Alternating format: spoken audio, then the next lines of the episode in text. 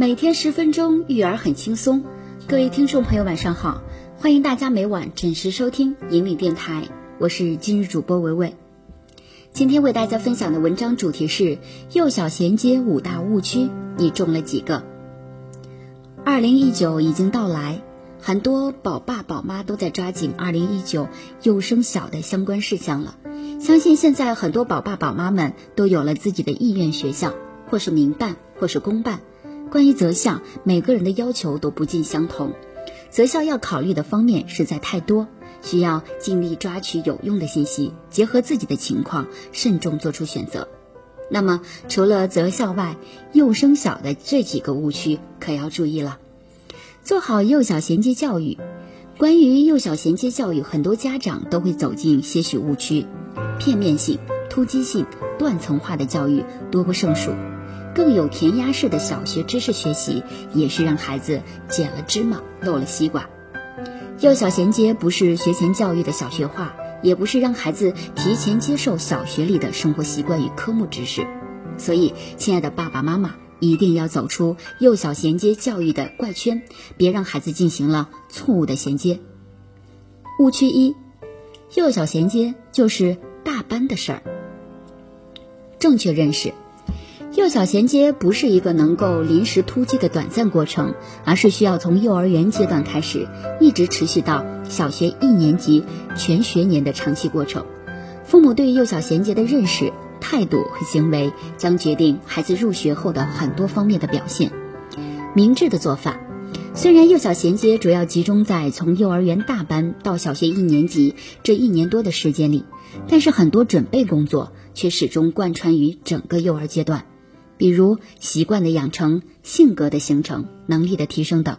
因此真正做好幼小衔接，绝不能等到幼儿园大班下学期，我们需要从幼儿园入园甚至更早的时候开始。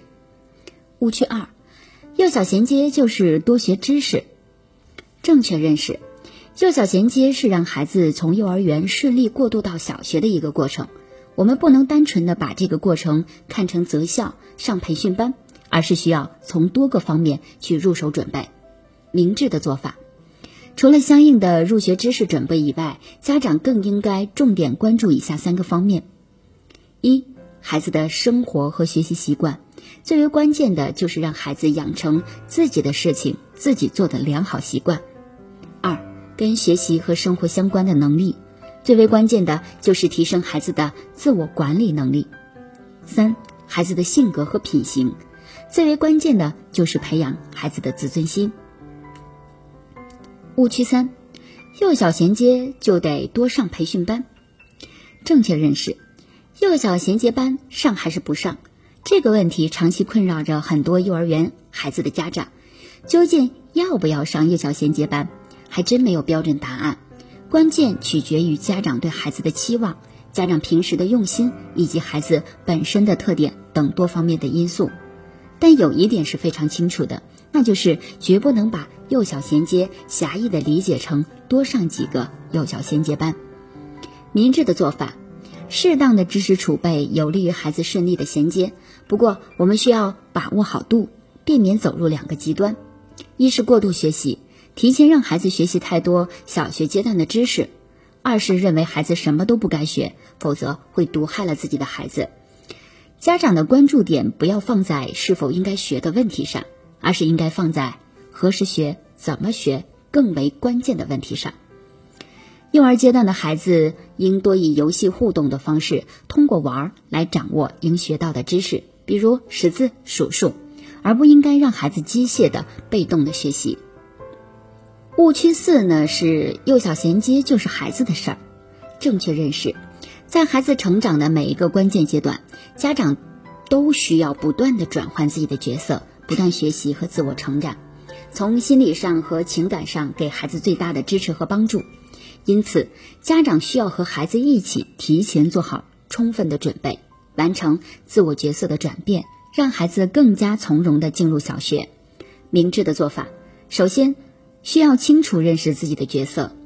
我们可以不断的给自己心理暗示，告诉自己即将成为一名小学生的家长了，从而让我们的言行举止发生一些变化。同时，我们还可以从过来人那里获得相关的信息和经验教训，比如主动向家有小学生的亲朋好友咨询和请教，了解他们作为小学生家长的角色定位和心理感受，获得各类教育问题的处理经验等。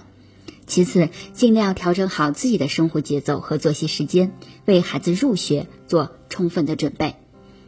当孩子入学后，每天的作息要有序、有规律，比如用餐、学习、休息都应该安排在相对固定的时间里。因此，我们可以和孩子一起，根据学校的作息时间，制定一份新的家庭作息时间表。最重要的是，我们需要以身作则。带头按新的作息时间安排自己的生活，给孩子树立一个良好的榜样。误区五：重视物质准备，忽视心理准备。正确认识，对于即将上小学的孩子，由于他们的角色和任务会发生很大的变化，所处的环境、所接触的老师和同学也会有很多不同，这就需要我们帮助孩子提前做好适应这些变化的相关准备。其中最为重要的入学准备，就是让孩子在心理上做好充分准备，以便入学后尽快适应角色的转变和环境的改变，让孩子的心理顺利实现从幼儿园到小学的软着陆。明智做法，我们可以通过以下几个方面来帮助孩子做好充分的心理准备：一、实地参观，增加孩子对小学的感性认识；家园配合，引导孩子对小学产生向往之情；三、演练角色，增强孩子的角色意识；四、提前适度，让孩子体验一次实战演练。